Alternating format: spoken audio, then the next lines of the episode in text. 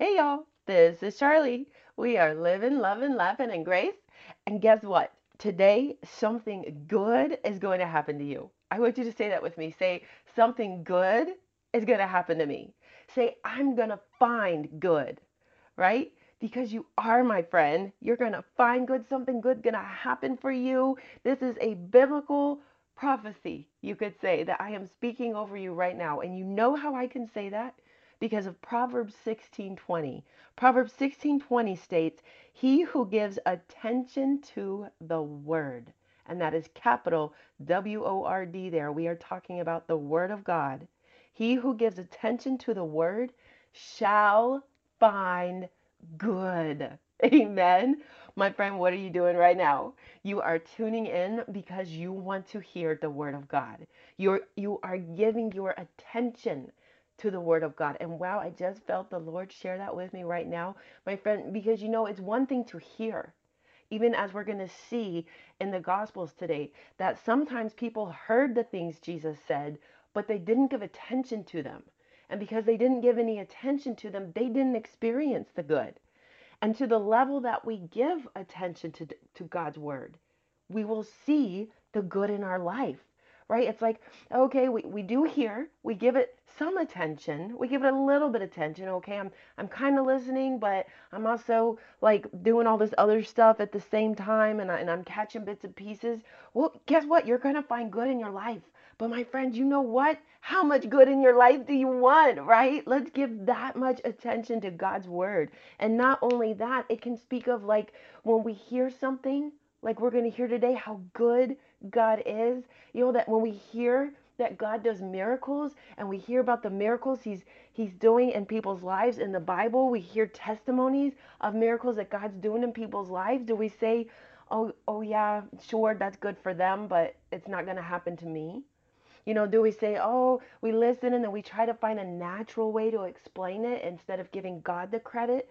That's another way that that we can look at how much attention are we given to God's word? Or do we do like I know you do? You hear and you say, Amen, Lord. Amen. Praise the Lord for that miracle. Because guess what, my friend? You praise the Lord for the miracles God's doing in the lives of people around you because then you're next.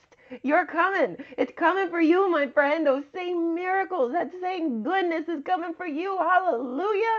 Hallelujah. And I know because you're tuning in, you give attention to God's word. So you're going to find something good today. Good. God's good is on his way to you right now, even now. Amen.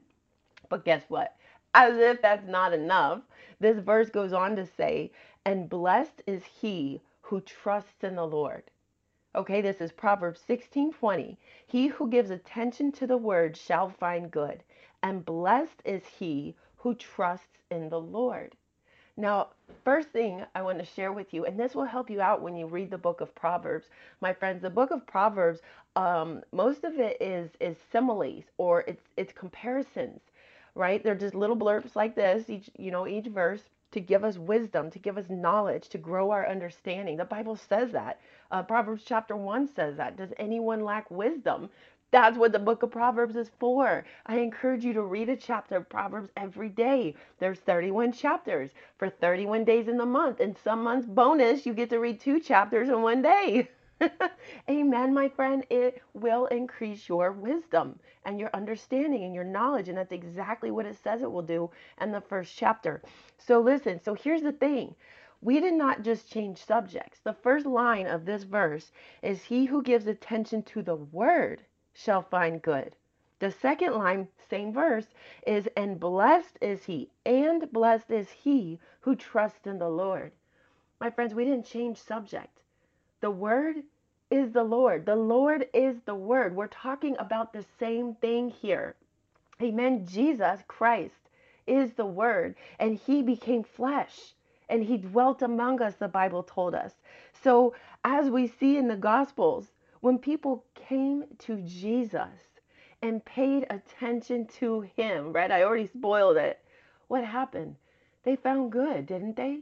He the blind came to him and they left with their vision, with their eyesight fully restored. The deaf came to him and they received their hearing. The mute came to him and they left able to speak. People with leprosy came to him and they left clean and made whole. Body parts grew back. The man with the withered hand, his hand grew back. The woman with the issue of blood for years, just a touch of Jesus, that she was completely healed three times. And I even love this. These people are he just can't help himself. He's so good and so gracious.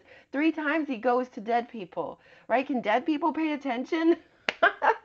oh man, right? Apparently so, because he spoke to each of them and they listened and did what he said and they came back to life. Amen. My friends, how much more for you who are still alive? Hallelujah. So we know that every time people came to Jesus and paid attention to him, they found good. And the Bible just told us that. So when you come to the word, we talk about it all the time. See, picture that you are coming to Jesus and you are coming to Jesus to find good, to find his good. You shall find good. This is a promise, my friends. It's a guarantee from the Lord. Come to Jesus, hear his word, and you shall find good. That's why he told Martha, that it was the one thing she needed to do. She was so stressed, that precious lady. She was so busy trying to serve the Lord and all his friends, and she was stressed out and not doing the one thing she needed, which was to just sit and rest at his feet and pay attention to his words. Amen. Hallelujah, my friend. And listen, it says, Blessed is he who trusts in the Lord. This word blessed, I love this. It means happy, fortunate, to be envied. My friends, we don't got to envy the world. Don't envy what anyone around you has. They should be envious of you because of your God. Hallelujah, my friends. We are the ones to be envied. We have Jesus Christ, the Son of God, as our Lord and Savior. We have God Almighty, the Creator of the heavens and the earth, as our Daddy. We are the ones to be envied. Hallelujah. Amen. And it says that you are blessed who trust in the Lord. Again, these two these two uh, phrases here go together. So do you know one way with I bet you didn't even think of it this way before. One way you're demonstrating your trust in the Lord is every time you come to his word. You're you're showing, you're putting your trust into him. Say, you know what, Lord? I don't understand all this, but I believe when I come to your word, something good happens to me. I know when I come to your word, I feel your presence. I feel the warmth of your presence. I, I know that you always have something good for me. I don't know what I need right now, but I know I need to come to your word.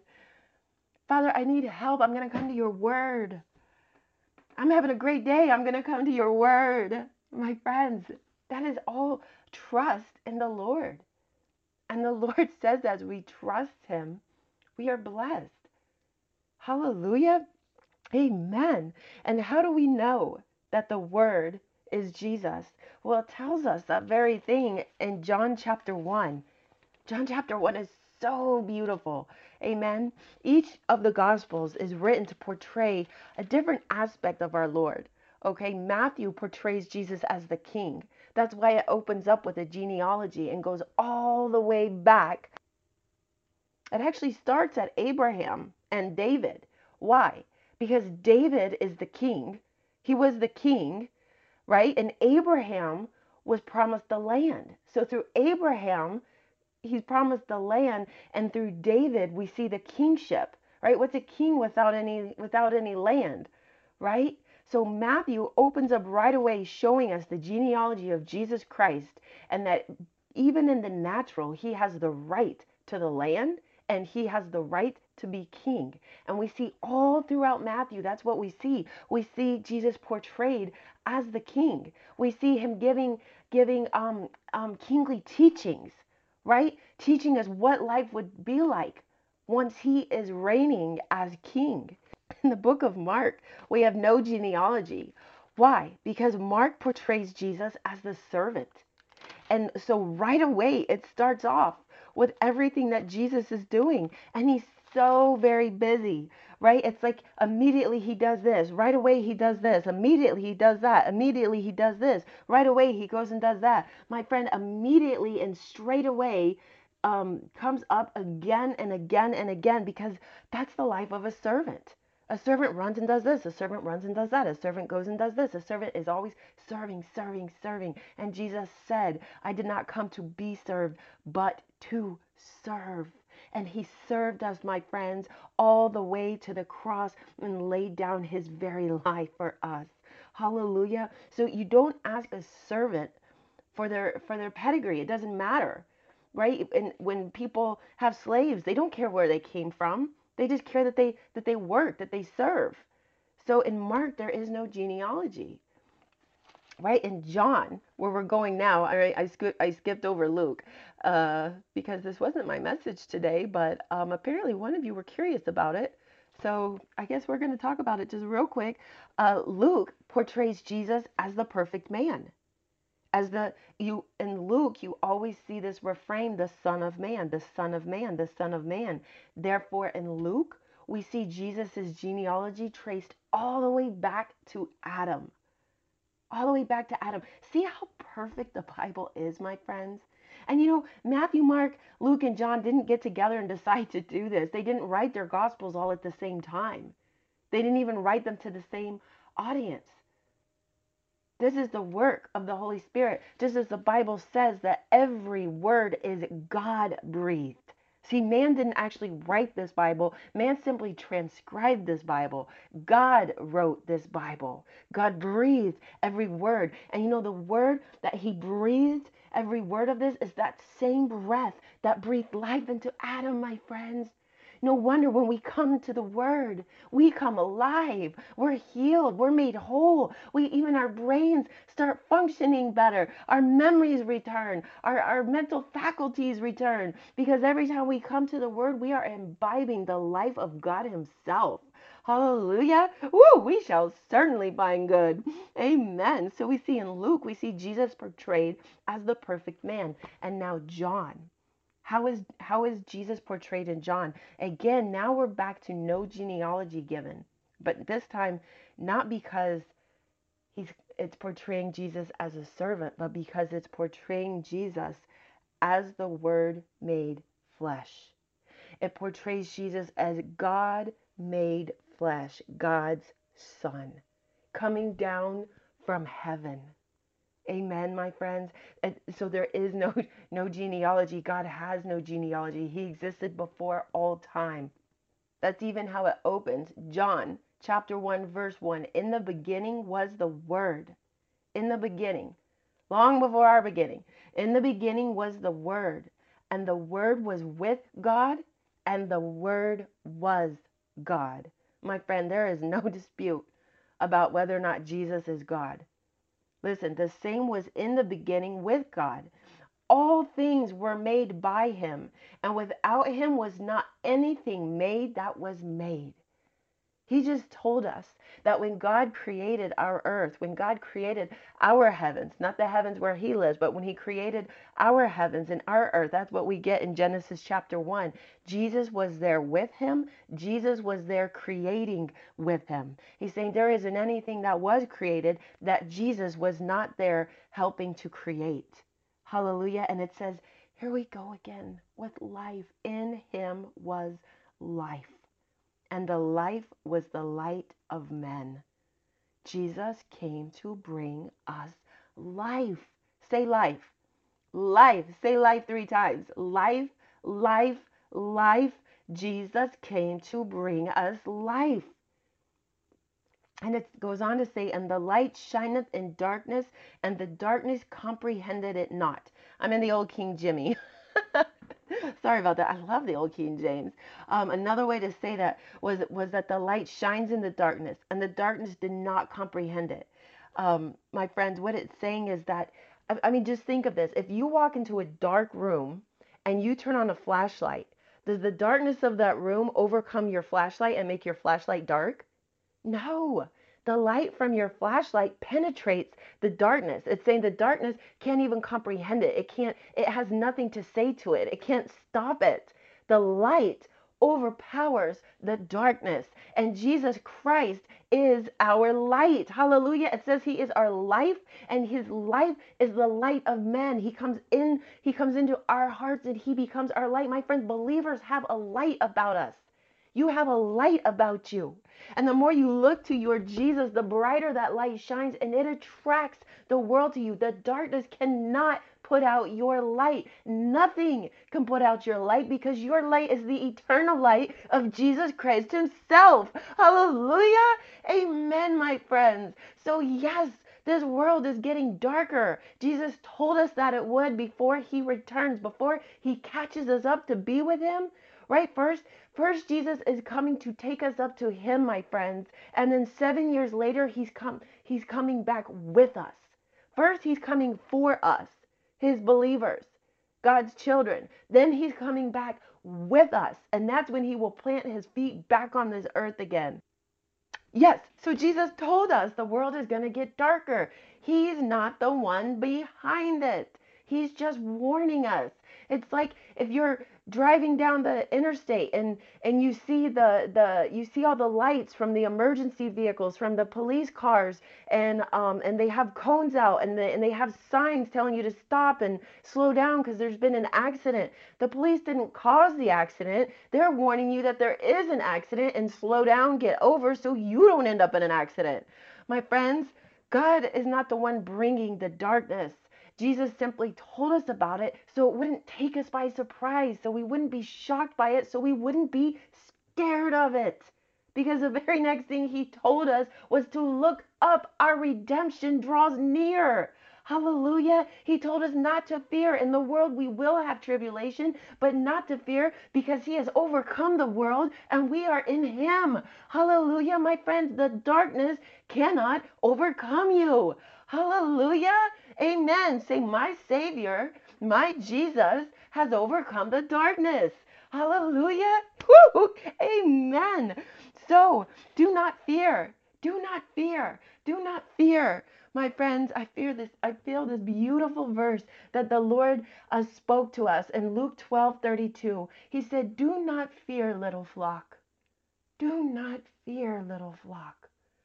For it is your Father's good pleasure to give you the kingdom. Did you hear that, my friends? It is His good pleasure to give us the kingdom. He desires for us to be with Him. He desires for us to enjoy His kingdom and all the authority and power and blessings that that comes with, my friends. Do not fear, little flock, for it is your Father's good pleasure to give you the kingdom. Amen. Can I get an amen? Amen. Yes, my, my friend, your father, your daddy God knew you needed to hear that. And that is a word for your heart. Put that in your heart. Speak that over yourself. Declare that. Hold on to that. That is the good He has for you today because He knew that you needed to hear it. Isn't He so good? See how personal He is? See how He serves us? He knows that. He knows what you need to hear and when you need to hear it. And He serves up His grace and truth to us on a golden platter. Amen. Just when we need it. Listen, my friends, that's that's who He is. Again, uh, still on this uh, bunny trail of, of proving to you from the word that Jesus is the word. In John chapter 1, we're going to skip down to verse 14. It says, And the word became flesh and dwelt among us. Whoo! Did you hear that? And the word became flesh. So the word who was what? In the beginning, he was with God. He was God. And in the beginning was with God and created all things through him. That word became flesh. Who became flesh, my friends? Jesus Christ did. And it says, He became flesh and dwelt among us, and we saw His glory. Glory as of the only begotten from the Father. There's no doubt who we're talking about. Listen to this full of grace and truth. My friends, what is the glory of God? What is the glory of the Father? His grace and truth. Hallelujah. Let me read that again. And the Word became flesh and dwelt among us, and we saw his glory, glory as of the only begotten from the Father, full of grace and truth. My friends, grace and truth go together because grace and truth came together in the person of Jesus Christ, our Lord and Savior. Hallelujah. My friends, sometimes I hear people say, yes, it's good to have grace, but you need to have truth too. My friends, they just separated what God put together. God put grace and truth together. Don't ever separate grace and truth because God put them together. They came in the person of His Son. My friends, grace is the truth. And grace is the truth that will set you free. When Jesus told the Pharisees, you shall know the truth, and the truth shall set you free. Did they know the law? Yes, my friends, they were well versed in the law. They knew it back to front. What they didn't know, what they didn't see standing in front of them, was grace. They did not see the grace and truth, the glory of the Father. Hallelujah. Amen, my friends. Wow. Jesus is so good. So, we see that Jesus, again, we've been talking a lot about God's character, right, in these last few podcasts, uh, just looking at who he really is so that we, my friends, we see that he is the same. The Bible says in Hebrews 13, he is the same yesterday, today, and forever. The scripture tells us Jesus came full of grace and truth. He's always been full of grace and truth. He didn't become full of grace and truth when he stepped into this world. It's who he's always been. Hallelujah. How about that scripture from the Old Testament, from Proverbs that we read? He who gives attention to the word shall find good. Like I said, did those who came to Jesus, who came to Jesus and gave him their attention, did they find good? Yes. Were they blessed? Blessed are those who trust in the Lord? Yes, very much so. Hallelujah. And you know, the thing about it is that even the Pharisees who refused to listen to Jesus, they came to him, they still found good. He was standing there before them, he was sharing with them. They just chose not to give attention to him. But we're going to see, my friends, what happens when we do. Hallelujah. So we are going to Matthew chapter 9, starting in verse 9. So, Matthew chapter 9, verse 9. As Jesus went on from there, he saw a man called Matthew sitting in the tax collector's booth. Okay, already we got to stop right there. As Jesus went on from there, he saw a man called Matthew. Who did Jesus see first? What did Jesus see first? Did he see this man called Matthew, or did he see what he was doing and where he was doing it? He saw the man called Matthew. My friend, Jesus sees you. He sees you, my friends. You and you as a child of God, do you know He never sees sin on you anymore? Yes, sometimes there's sin in us, but there is never sin on us because the blood of Jesus Christ has washed it away. Your daddy God in heaven, when He looks at you, he looks at you and he looks at you through his son. When he looks at his son, he sees you because as we recently studied in Ephesians, it says that we are seated in the heavenly places in Christ Jesus. So when your daddy God turns and looks to Jesus, he sees you in his son. And when he turns and looks at you, he sees his son in you. Hallelujah, my friends. Hallelujah. Amen. So Jesus saw a man called Matthew, right? Jesus is always so personal, my friends. He didn't just see some guy, he just didn't see somebody over there. He calls his own sheep by name. He saw Matthew. And you know it's so such a big deal that he saw Matthew? He saw him sitting in the tax collector's booth. My friend, the tax collectors were notorious for being thieves. Okay? So the tax collectors worked for the Roman government that was basically in control of Israel at the time.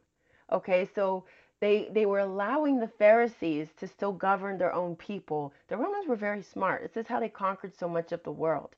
Okay? They would put so King Herod was a puppet king. He was a king the Romans had put in place. But he allowed underneath that he allowed that the Pharisees to still kind of sort of have some power and rule over the day to day affairs of their people, so long as there were no rebellions um, and the people paid their taxes to the Roman government. So now, my friend, this would be like if you had to pay taxes to the US government and let's say another country that had invaded us, you also had to pay your taxes to them. So now you're being taxed twice. And not only that, because these tax collectors, the Romans were so smart, they always chose uh, people who were native to that land. So the tax collectors were Jewish people collecting Roman taxes from their Jewish neighbors and family members, their relatives. How do you think all their family members and relatives and friends and neighbors that they grew up with felt about that? Right? And so it was it was it was a position that was like the lowest of the low of the low. And not only that, to have this position was essentially to denounce their own God. Because we have to remember, my friends, for the for the Jewish people, God was their government. Okay? Their laws came from God. That's why the synagogue ruled the day to day affairs. And people we see in the Gospels were so afraid of being thrown out of the synagogue that they allowed the Pharisees to mistreat them. That was never God's plan, right? That's what happens when, when greedy men take over sometimes. Anyways, so in essence, to be a tax collector, you had to betray God. You had to betray your nation. You had to betray all your family members and, and neighbors, your entire community. That's what it was to be a tax collector. And I said that they were notorious for being thieves. Well, let's see. They get excommunicated from the synagogue. Once they take this position, they're not allowed in the synagogue anymore, which also essentially cuts them off from the entire community. And then no one's going to have anything to do with them because they're afraid if they do that they're going to get cut off out of the synagogue. So it becomes a very lonely life right? You're caught in this, they're caught in this in between. They're working for the Romans, but the Romans despise them, right? Then their own people despise them. So they, it's a very lonely, cold, hard place. And what happened a lot of times was that they would become thieves. So this is what they would do. If the Romans, let's say the Romans said, hey, you got to pay a $100 this month, all they cared about is that they got their money. So the tax collectors would go to each person and, hey, you got to pay 120. They'd keep 20 and give the Romans 100. And people couldn't fight with them about it because if they if they didn't pay what the tax collectors asked for, all the tax collectors had to do was go tell the Romans, hey, these people didn't pay their taxes, and they would take care of them. So you can see that for Jesus to see Matthew sitting in the tax collector's booth my friend, this is essentially saying he saw Matthew sitting in the midst of his sin. He saw that woman sitting in the midst of adultery. He saw that man sitting in the midst of being a thief. Maybe you're listening right now and you are sitting in the midst of a prison or a jail. You're sitting in the midst of, of being high. You're sitting in the midst of being drunk. You're sitting in the midst of having just blown your temper again. You're sitting in the midst of your sin, just like this man was. And Jesus did not see that. He looked past that. He saw the man, and this is what he said to him Follow me.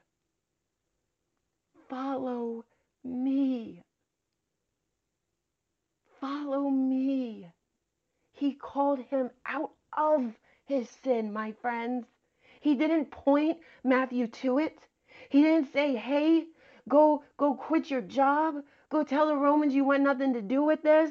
Go clean your act up. Go get yourself together. Stop those drugs. Stop that alcohol once you get out of prison, once you've made amends.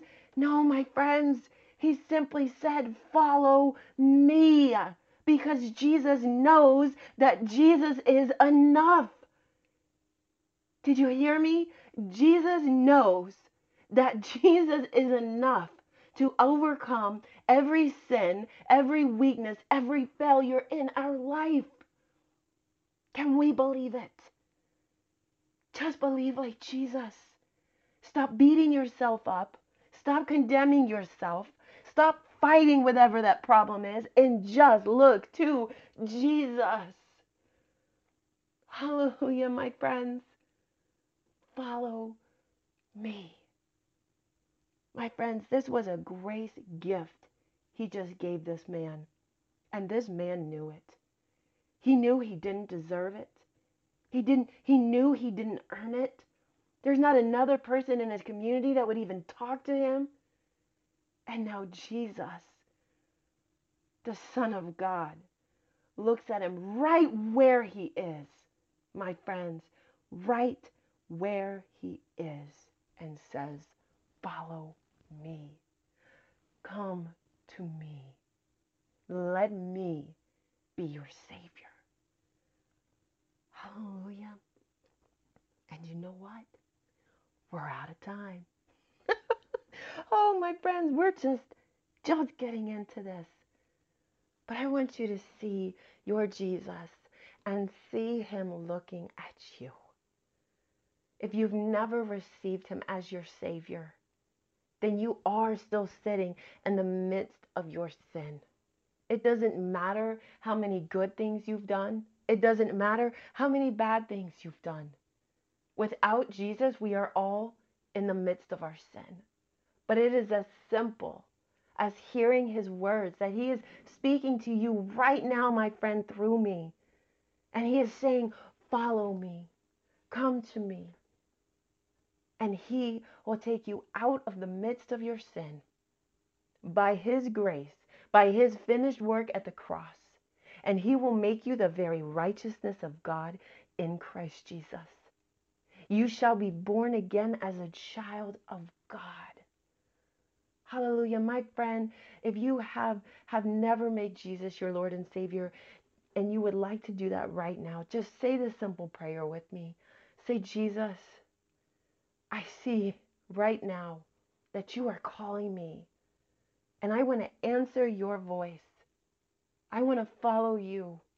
I want you to be my Lord and Savior. I believe that at the cross you took all my sins and all my punishment. You died and were buried with them, and three days later you rose again, declaring, I am justified. All the sins of my life from my past, my present, and my future have been put away. I am now a child, a beloved child of my Heavenly Father. Heaven is my home, and you are my Lord and Savior. In Jesus' name, amen. Amen. Amen, my friend. Welcome to the family of God. We are celebrating with you. God loves you. We love you. We are so happy that you've made that decision right now. And now, now that you are a child of God, and now all the rest of you children of God, listen to me. Just like this man, think how much more now in this scenario where Jesus calls Matthew even though he's sitting right in the midst of his sin, Jesus hasn't been crucified yet.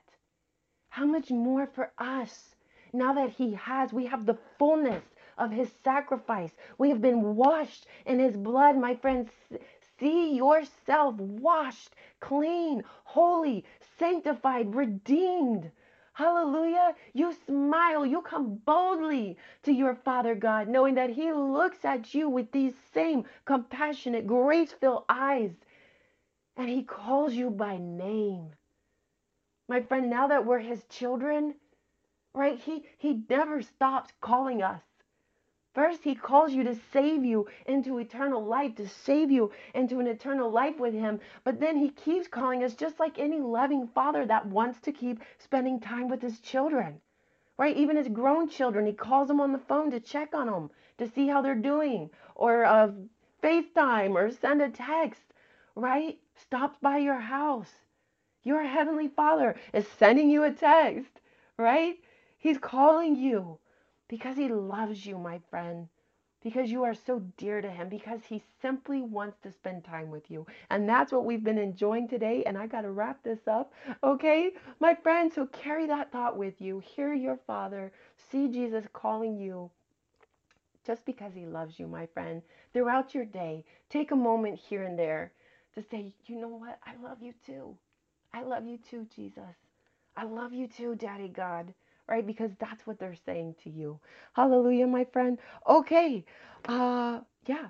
So the Lord bless you and keep you. The Lord make his face shine upon you and be gracious to you. The Lord lift up his countenance on you and grant you his peace. In Jesus' name we pray. Amen. Amen. All right, y'all. Till next time, keep on living, loving, laughing in grace.